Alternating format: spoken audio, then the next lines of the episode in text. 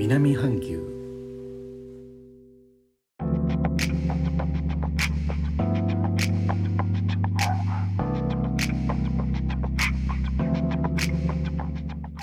インドネシアから高野です。日本との間約6000キロジャワ島中部の古い都ジョクジャカルタからお送りしております。日本とは一味も二味も違う東南アジアのライフスタイル声でお届けします。今日は夕方から雨のジョクジャカルタです。気温は31度雨の季節浮きらしい蒸し暑さです。この収録にも雨音や雷の音が入ってくるかもしれません。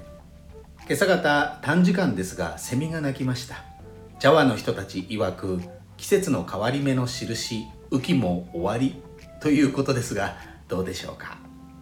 感染防止のために行われている様々な規制いわゆる活動制限レベルはジャワ島とバリ島では3月8日以降。ジャワ島とバリ島の外の地域では3月1日以降。それぞれ3月14日まで延長になっています。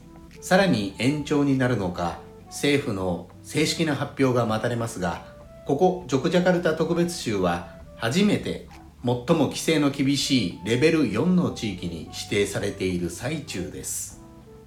原因は感染症患者の病床占有率です。3月13日時点の州政府の発表によりますと重症患者による病床占有率は33.67%依然30%台です。先日久しぶりに車を運転して外出しましたが救急車が走っているのが目につきました。こうした中学校での学習の実施は対面とオンライン双方で行われます。企業に対してはリモートワークが推奨され市場スーパーマーケットショッピングモールは収容率50%で夜21時までの営業時間です。屋台レストランカフェでの食事のできる時間は60分までです。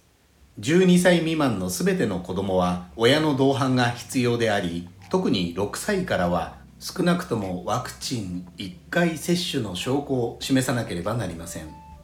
これらの商業エリア映画館公共施設観光名所職場の出入り口では感染症の検査ワクチン接種管理のアプリケーションポドリリンドゥンギの利用が必須です。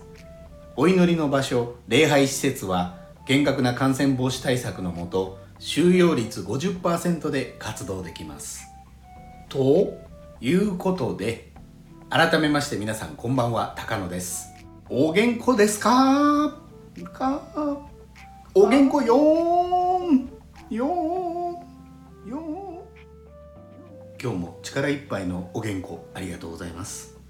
いろいろと活動制限レベル4の下での規制の内容ご紹介しましたがレストランでの食事も慌ただしくといった感じですがインドネシアの代表的な料理スープかけご飯の外ならサラサラっと書き込めて大丈夫です。インドネシア各地お店それぞれの味があります。ジョクジャカルタの代表的なスタイルはサムネの写真にもアップしました。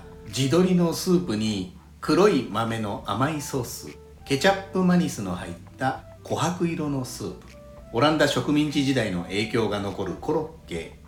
ポルクデルを裂いたものも入っていますインドネシアにいらっしゃる機会がありましたらぜひうまそうだねレストランの中で食べても外最後までお聴きいただき、レター、コメントもいつもありがとうございます。インドネシアから高野でした。それではインドネシア語でのご挨拶、またお会いしましょう。参拝、順払き。